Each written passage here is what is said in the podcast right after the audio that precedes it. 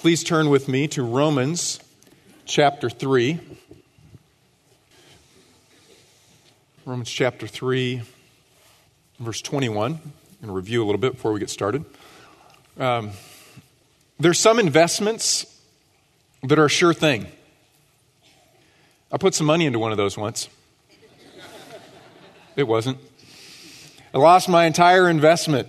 Uh, I only did that once. So now when I hear it's a sure thing, or, uh, you know, it's guaranteed, can't fail, brief window of opportunity, and that window of opportunity is closing. You got to act now, act now. You know what I say? Let the window close. You know, just pass me by. It's okay. Uh, I've had enough experiences in life now that I confess um, I'm, I'm, pretty skeptical. I'd like to think that I'm a, a realist. I'm probably a bit cynical. And I'm trying to train my kids to be cynical as well. Those of you you, who know me well know I, am I'm, I'm working on that. I want them to be, uh, I want them to be a little bit skeptical about things. They, um, as I mentioned before, you know, they'll frequently come to me and say, Dad, Dad, we just saw something on TV. It's amazing. This thing's just the most amazing product. Then I go, Was it on TV? And they say, Yeah, it was on TV. I say, well, They're lying. so now I've got my son trained pretty well. He'll, he'll come and say, Dad, Dad, I just saw this thing. And then he'll go, It was on TV, so I know. They're lying. As adults, we have lived enough of life. When somebody says, it's a sure thing, it's guaranteed, it's too good to be true. There's a part of us that says, ah, I don't think so. Apostle Paul tells us it's a sure thing. God has guaranteed that in Jesus Christ, the greatest possible gift you can receive has been accomplished, it's been given, it's been provided. The removal of your debt and life that lasts forever, and it's free. It's a gift to you. It's a sure thing. There's a part of us that says, Oh, really? Really? What's the catch? I want to put us back in context again. Remember, we're studying the book of Romans. Those of you who are visiting with us for the first time or just kind of catching up in our series, uh, Paul began by describing the righteousness of God, which is God's absolutely perfect character. Righteousness refers to a standard. God is that standard. So all that God is and all that God does is perfect. He is righteous. And our problem is we are not righteous.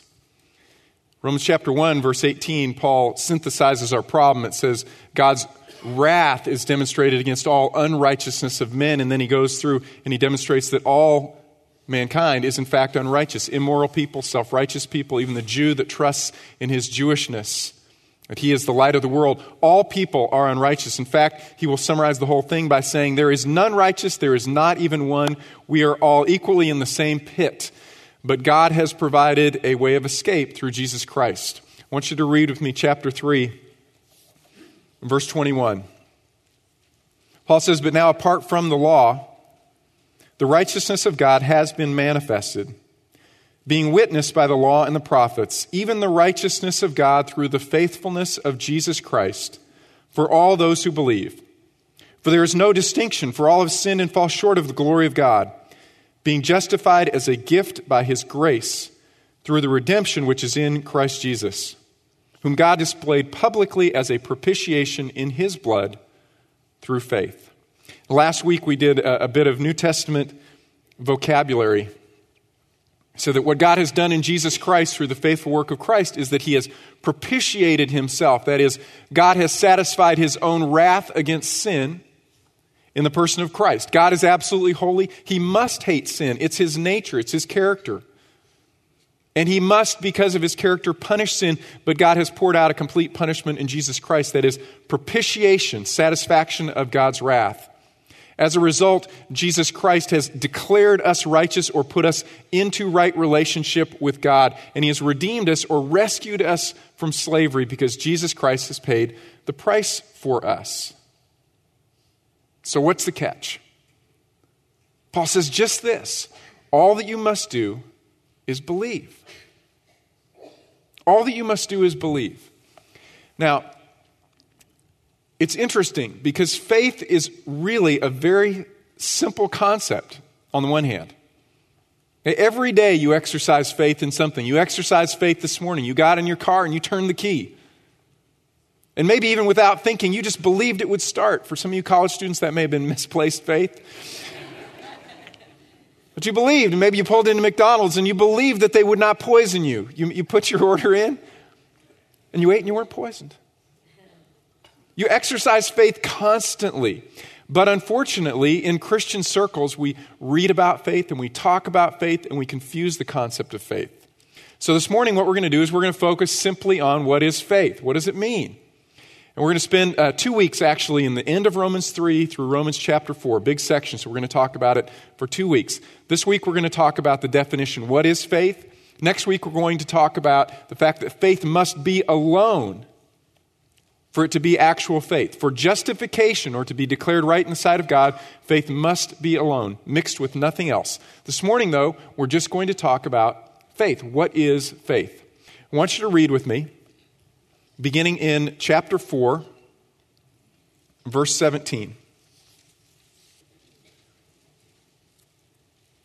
As it is written to Abraham, A father of many nations have I made you in the presence of him whom he believed, even God, who gives life to the dead and calls into being that which does not exist.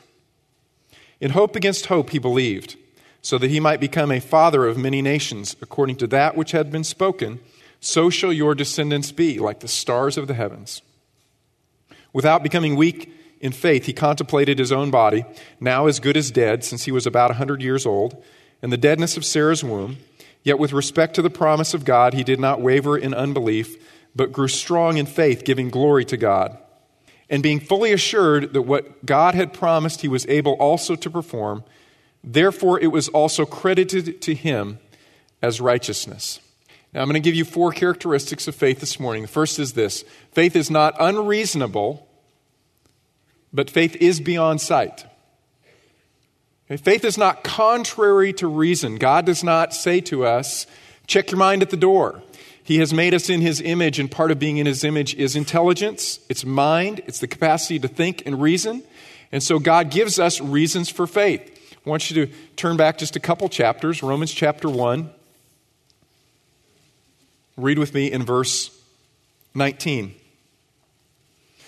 Because that which is known about God is evident within them for God made it evident to them. For since the creation of the world, his invisible attributes, his eternal power and divine nature have been clearly seen, being understood through what has been made, so that they are without excuse. And you remember when we went through Romans chapter 1, we said God's invisible attributes, that is, his eternal power and divine nature, demonstrate that God exists. God has, uh, according to Psalm 19, uh, written certain of his attributes in the skies and in creation, in the heavens and on earth we see that God exists and that God is powerful. There is something rather than nothing. And where did it come from? There was a first cause, an uncaused cause, an uncaused agent that made all of these things happen. He is obviously intelligent and powerful.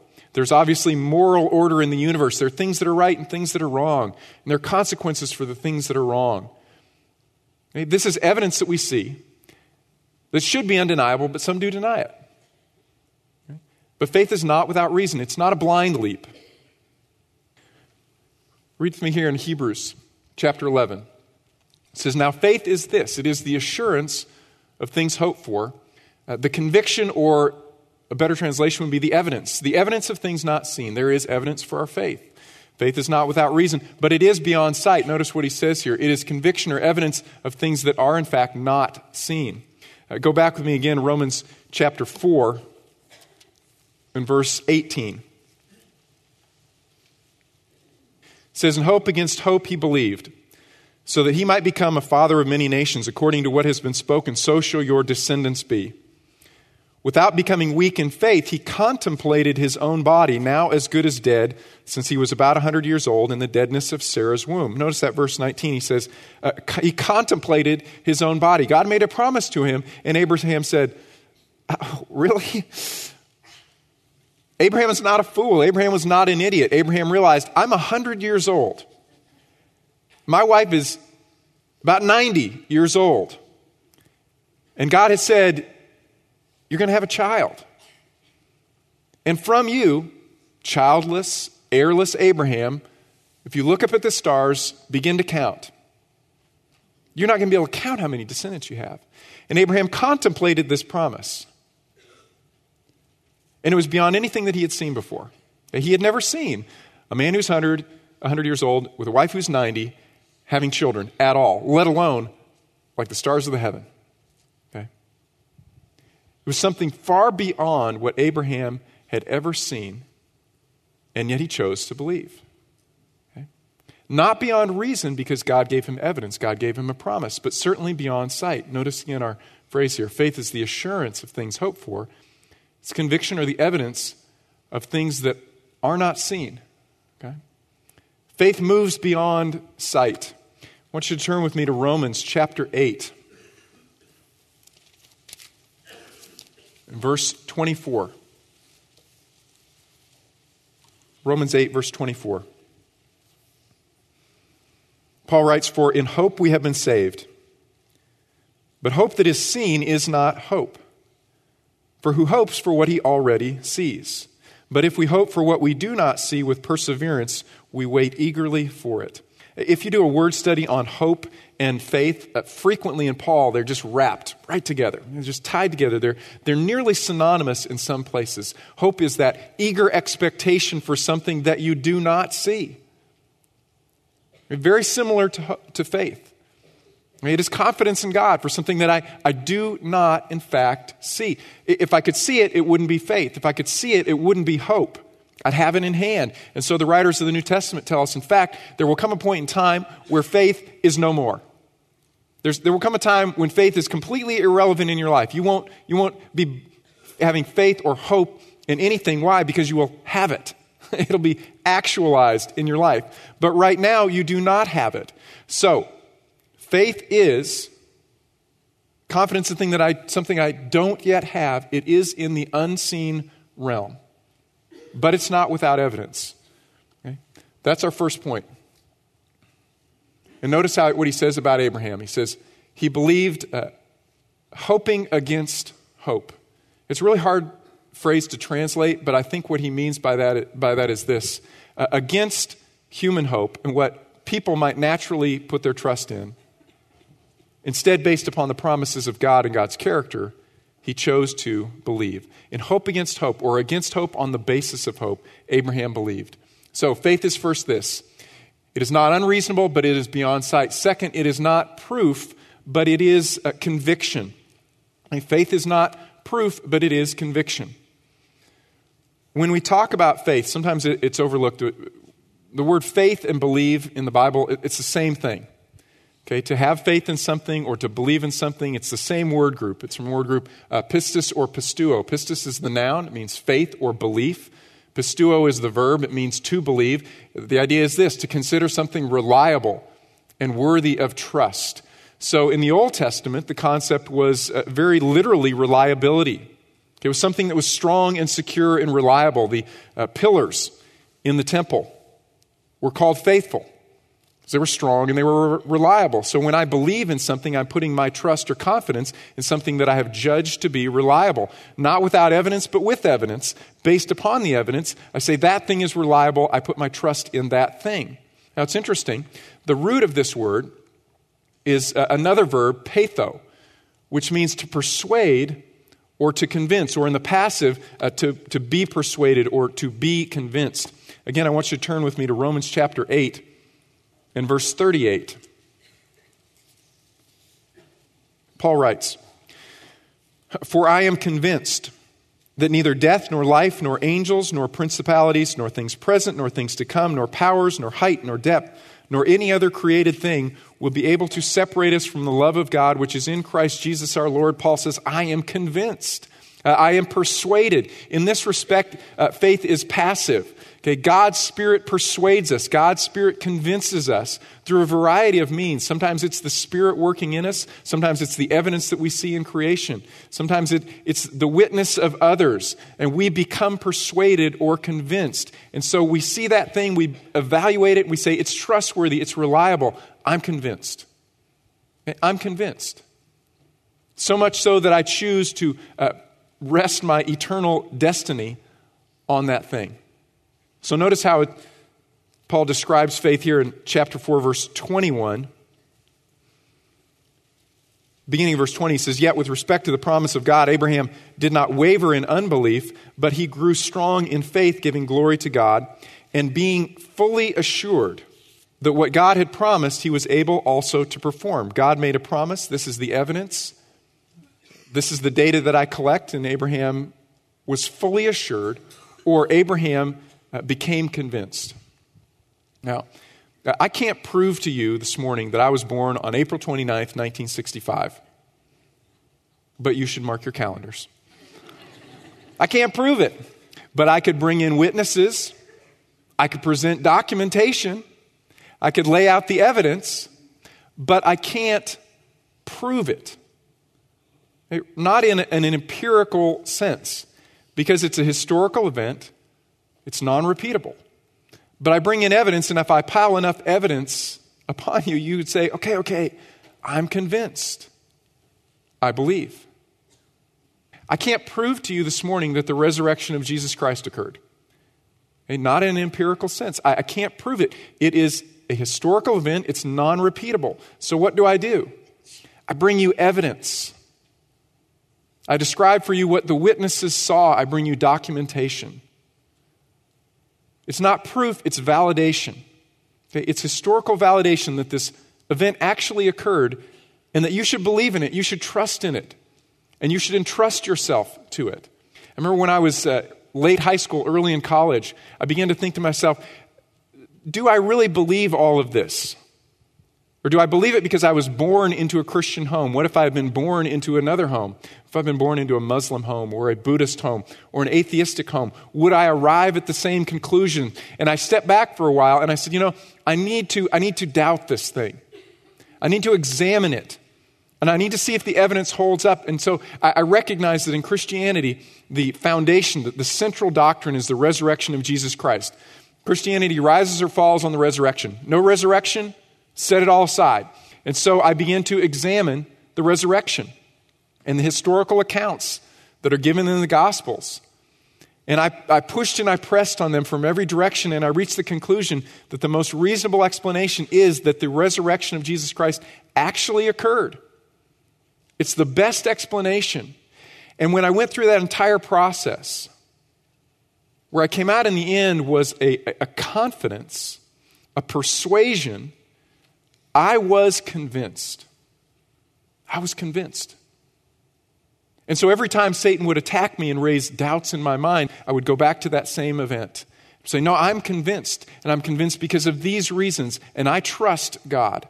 I trust Him that He sent His Son who became flesh, who died on the cross, and He was raised from the dead. And that's the foundation of my faith. And I could move on. I can't prove to you that God exists. But we can have validation, we can have evidence. And the best explanation of the evidence in my mind is, in fact, that God does exist. And that God loves us so deeply that he was willing to send his son to become human flesh and die on the cross for us. That is to be convinced. So, in this respect, it is not proof, but faith is conviction. Faith belief in other words, as Paul describes it, is assurance. Okay, faith is assurance. It's the assurance of things hoped for, it says in Hebrews, the conviction of things not seen. Since it's not proof, though, faith may also include doubts. I want you to look with me in chapter 4, verse 19 again. It says, Without becoming weak in faith, he contemplated his own body, now as good as dead since he was about a 100 years old in the deadness of Sarah's womb. Yet, with respect to the promise of God, he did not waver in unbelief, but grew strong in faith, giving glory to God. Here's the principle the opposite of faith is not doubt, but disbelief. The opposite of faith is not doubt. The opposite of faith is disbelief. Notice here again, verse 20. It says, Yet with respect to the promise of God, he did not waver in unbelief. Uh, you should scratch that out. It should be translated, he not, did not waver in disbelief. He did not waver so as to disbelieve. Uh, did Abraham struggle with his faith and have doubts? Go back and read the story this week, right? He did, tremendously. What Paul is pointing to is Genesis chapter 15, verse 6. This event in Abraham's life where God came to him and he said, I'm going to give you a child and you're going to have descendants that are like the stars of the heavens. He thought about himself. He thought about Sarah. He thought about how unlikely this seemed to be. He'd never seen it before in all of his human experience, and yet, in hope against hope, against what mankind might tell him, he chose instead, even in the face possibly of doubts and fears and misgivings, to trust in God. I believe. And at that moment, he was declared righteous in the sight of God. The opposite of faith is not doubt, but disbelief. You may believe and you may wrestle with doubts and fears and misgivings. Sometimes that is a part of the whole faith experience. Uh, a couple weeks ago, I had a, a, young man come to me. He was uh, thinking about getting engaged and getting married, and it was a conversation that I've had many, many, many times. The pattern was, was completely uh, in line with, with the same conversation I've had so many times. He came and he said, You know, I'm thinking about getting engaged and I want to get married, but I got to tell you, I'm nervous. I just really, I'm fearful. You know, and I'd like to not be fearful. I'd like to just be marching into this thing with no fears, no misgivings, you know, no doubts at all. But I have my doubts, I have my fears, I have my misgivings. And I said, you know, I got to tell you, if you had no fears and doubts and misgivings, I would say, You're crazy, man. You are not connected with reality because you are about to commit your life and ask somebody to commit her life to you forever. Wow. And I've talked to so many brides and grooms that say, You know, I walking down the aisle and I was nervous. I had some fears and I said, Yeah, sure, you should. It's a pretty big decision. It's going to affect the rest of your life. You better be convinced. You better be convinced. You know, uh, this morning I got up and I put on this shirt, and it didn't require much faith. I just put it on. Um, I didn't need a lot of data because it was the only one that was pressed. So uh, I would have needed even less data if my wife had said, Wear this. But here it is. You know, I, I didn't need a lot of faith. I just put it on. I made a choice, I made a decision, didn't need a lot of convincing, I just did it. When I was starting college, I, I picked a major, picked economics. And, um, you know, I needed a little more convincing that this was a good choice, a good decision. But honestly, I didn't need an enormous amount because I knew, knew at the time that almost every student changes their major so that I can get into this and I can get out, right? And I can get into this major, and there's so much in the first couple years that transfers, I won't lose a lot of hours. So I needed more convincing that this might be close to the right path, but not a ton of convincing. Now, when I chose to go to seminary, I needed more convincing because I realized as I make this choice, there are other doors that are going to be closed. I needed more convincing. When I asked Tracy to marry me, I needed a lot of convincing. Okay? Now, I will tell you, my wife hates the non romantic way that I talk about this. Okay? But when you get married, people often say, Well, you'll just know. I said, No, you will not. You will not know. Okay? Because knowledge, in my way of thinking, requires proof. And you can't prove to yourself or anybody else, this is God's will, and I can prove it. See the formula? Right? It calculates out. It's mathematical, it's empirical. I can prove it. No, you can't. But you can line up the evidence. And if you're wise, you will line up a lot of evidence that this is a wise decision. And if the evidence is powerful and it's strong, then you will ask that person to marry you, or you will say yes to that person that's asking. And then you will take a step of faith. okay?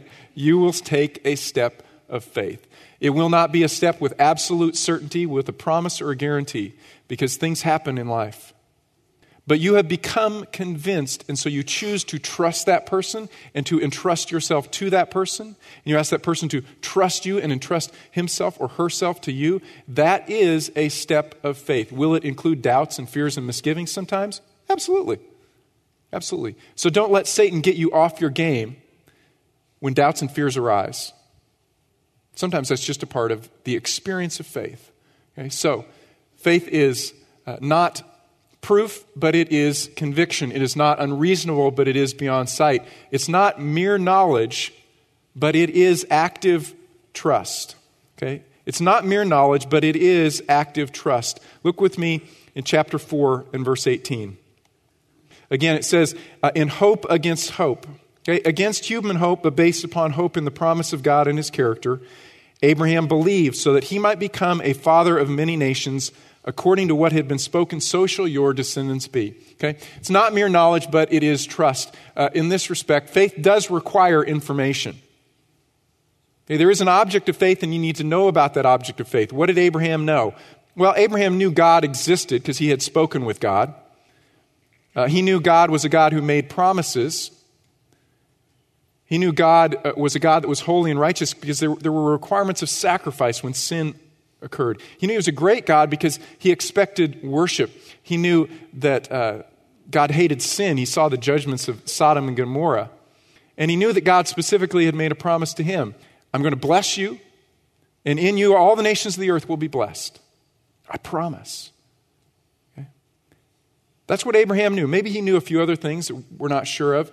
But he knew that much. So he knew in whom he was trusting, and he knew what specific promises he had been given. Now, what do we know about God? We should turn to chapter 4, verse 24.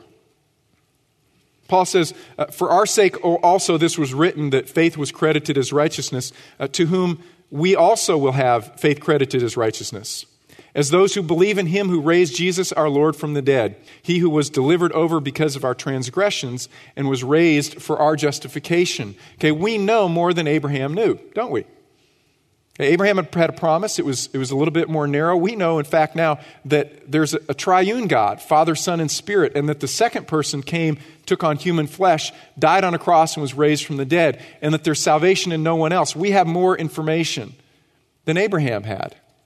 Okay, but faith requires information. And sometimes we're tempted to put our faith, our confidence in something that is not worthy of our trust because we lack information or we have wrong information. Now, several years ago, Charles Ryrie made this statement. He said, uh, The basis of salvation in every age is the death of Christ.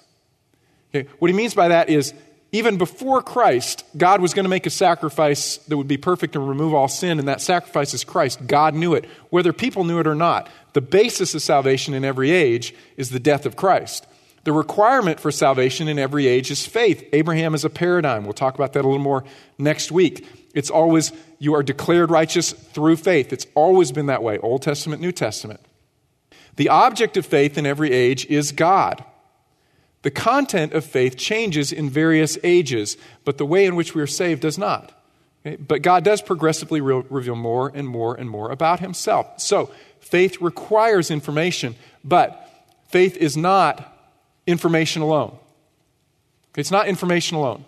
There are many people, especially in the United States, that know the facts of the gospel but don't trust Jesus Christ. Now, a few years ago, I learned that the guy who was uh, president of Emory Seminary was actually an atheist which I thought, man, that's crazy. I don't understand that a bit. But from his perspective, the study of theology was basically a study in sociology.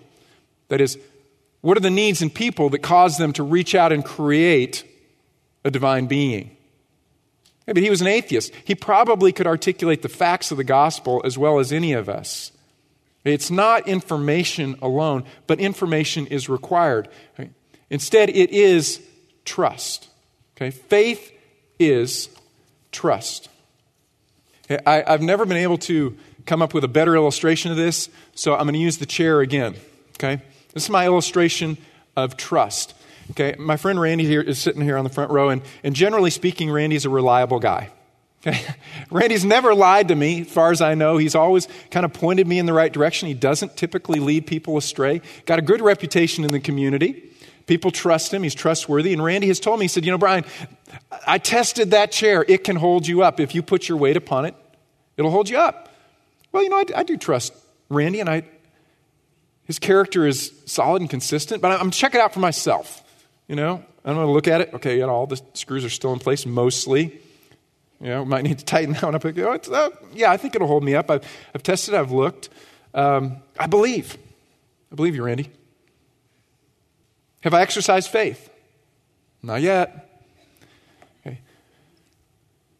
Okay. Now I believe. Okay, I have put my trust in this thing. Am I saved by faith? No. What's holding me off the ground from collapsing onto the ground? The chair, not faith. Okay? Faith does not save you. Okay? Lock that in your mind. Faith does not save you. The object of your faith saves you. So your faith needs to be in the right object. The object of my faith is holding me off of the ground. The chair saves me because the chair is reliable. Okay? So what we are trusting in is not that we are people of great faith or that we're people of faith that never has doubts. We are trusting in this object that is reliable, and that is God. Okay? The object of faith is always God. And God is reliable whether or not our faith ebbs and flows. And the moment that we exercise that initial act of faith, we are declared righteous and we're put in right relationship with God. That's what it means to believe. Okay? That's what it means to believe. So, faith is not unreasonable, but it is beyond sight. It is not proof, but it is conviction. It's not mere knowledge, it is trust. It is not surrender, but it is receiving. It is not surrender, but it is receiving. It's not about what I give to God, it's what God has done for me.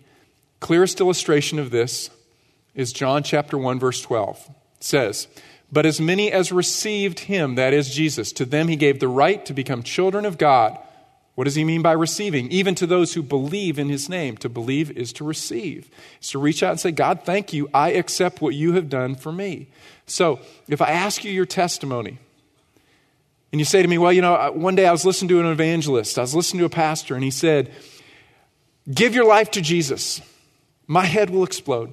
And I apologize right now, but it's gonna, I'm just going to explode. That, that makes me crazy. I've heard pastors and evangelists for years and years and years say, Give your life to Christ. Give your life to Jesus. When did you give your life to Christ? You know what? Salvation is not about giving your life to Christ.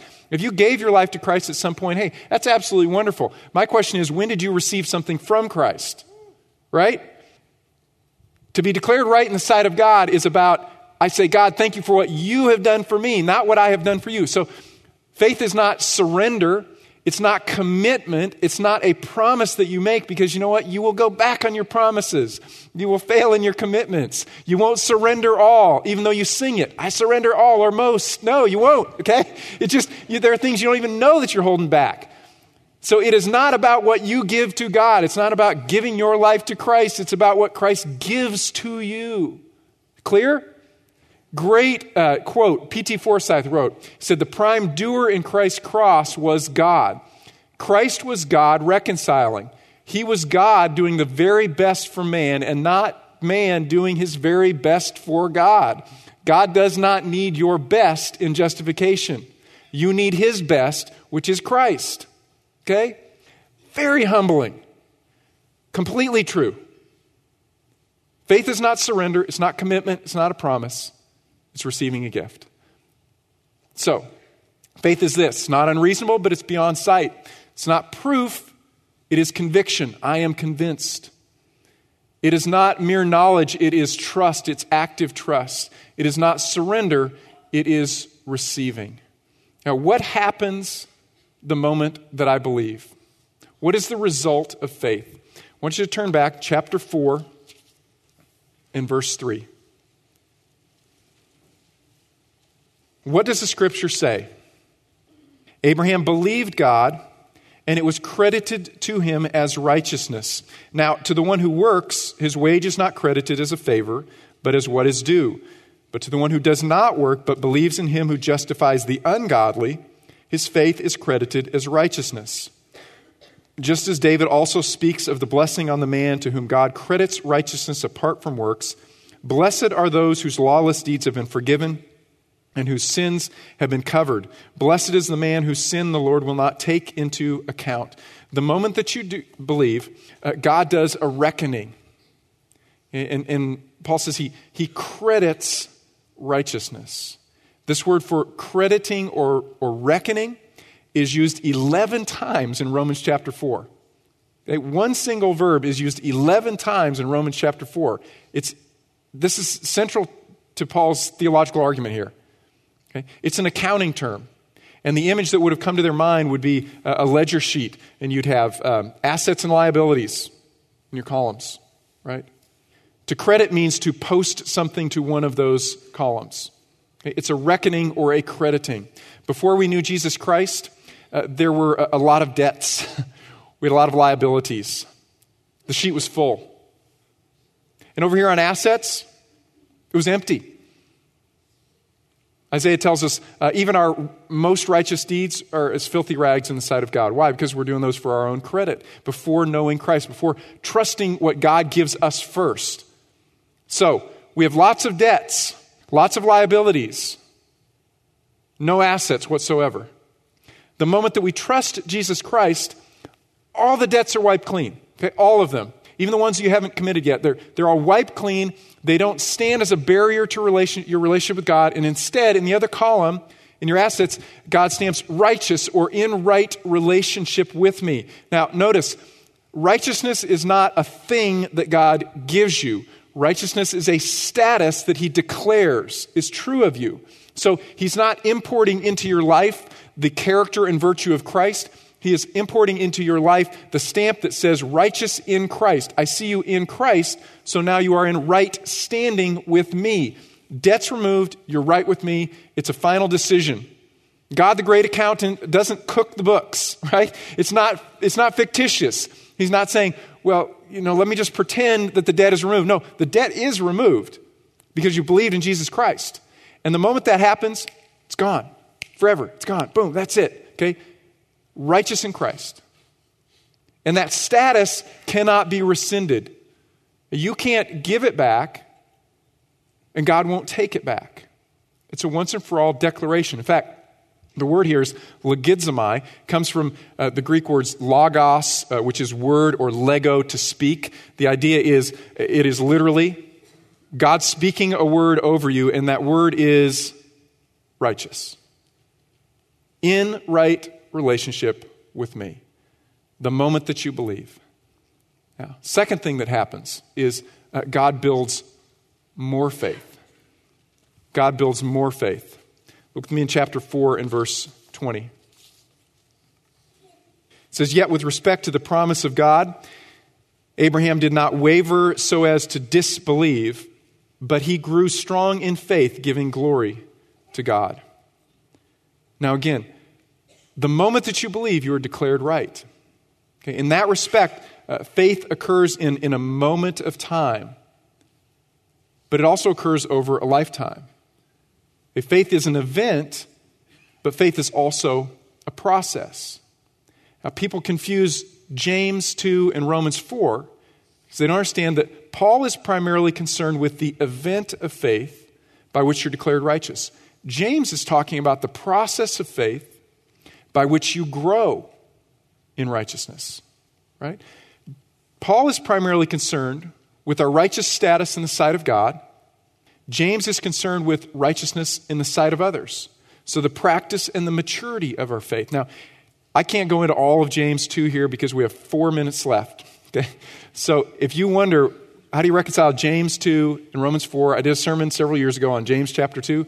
Get online and go through that. The point is simply this Paul is concerned about good works, and he's concerned about the growth and the exercise of faith, but he's not going to start that discussion until Romans chapter 5. Romans 5 through 8, he's going to talk about how are really good works actually produced in us as we walk in faith, trusting God to produce these good works through us. But right now, what Paul is focused upon is that event or that moment of faith by which a person is declared righteous.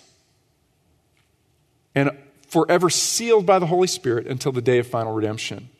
So, your application point this morning is if you have never experienced that moment of faith, I encourage you this morning call out to God and say, I believe. If you're convinced. If you're convinced that it's true, that God really did send his son and that he died on the cross and was raised for you. If you're not convinced yet, uh, let me encourage you grab hold of a book like The Case for Christ by Lee Strobel. Really good book very readable book.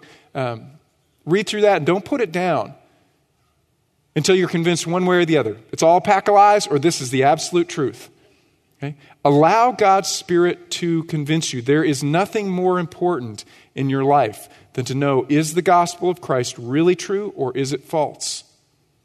Allow yourself to be convinced if you are not yet convinced. If you're believing in Christ, what you're going to notice here as we move through Romans is really what Paul is talking about in the whole book is that there's a, a faith way to approach God, and then there's our own way. Okay? The faith way is that I'm constantly trusting in God for justification, to put me in right relationship, to transform me and make me more like Christ practically in my life, to, to heal my relationships and the way that I interact with other believers and with the world. And what I would challenge you, uh, believers, to do this week is uh, work with me. Okay, work with me. I want you to read uh, Romans 4 through 8 this week. Take you maybe five minutes just to read Romans 4 through 8 and begin to take some notes. What does it look like to live life God's way, the, the faith way, as opposed to my own way? Okay?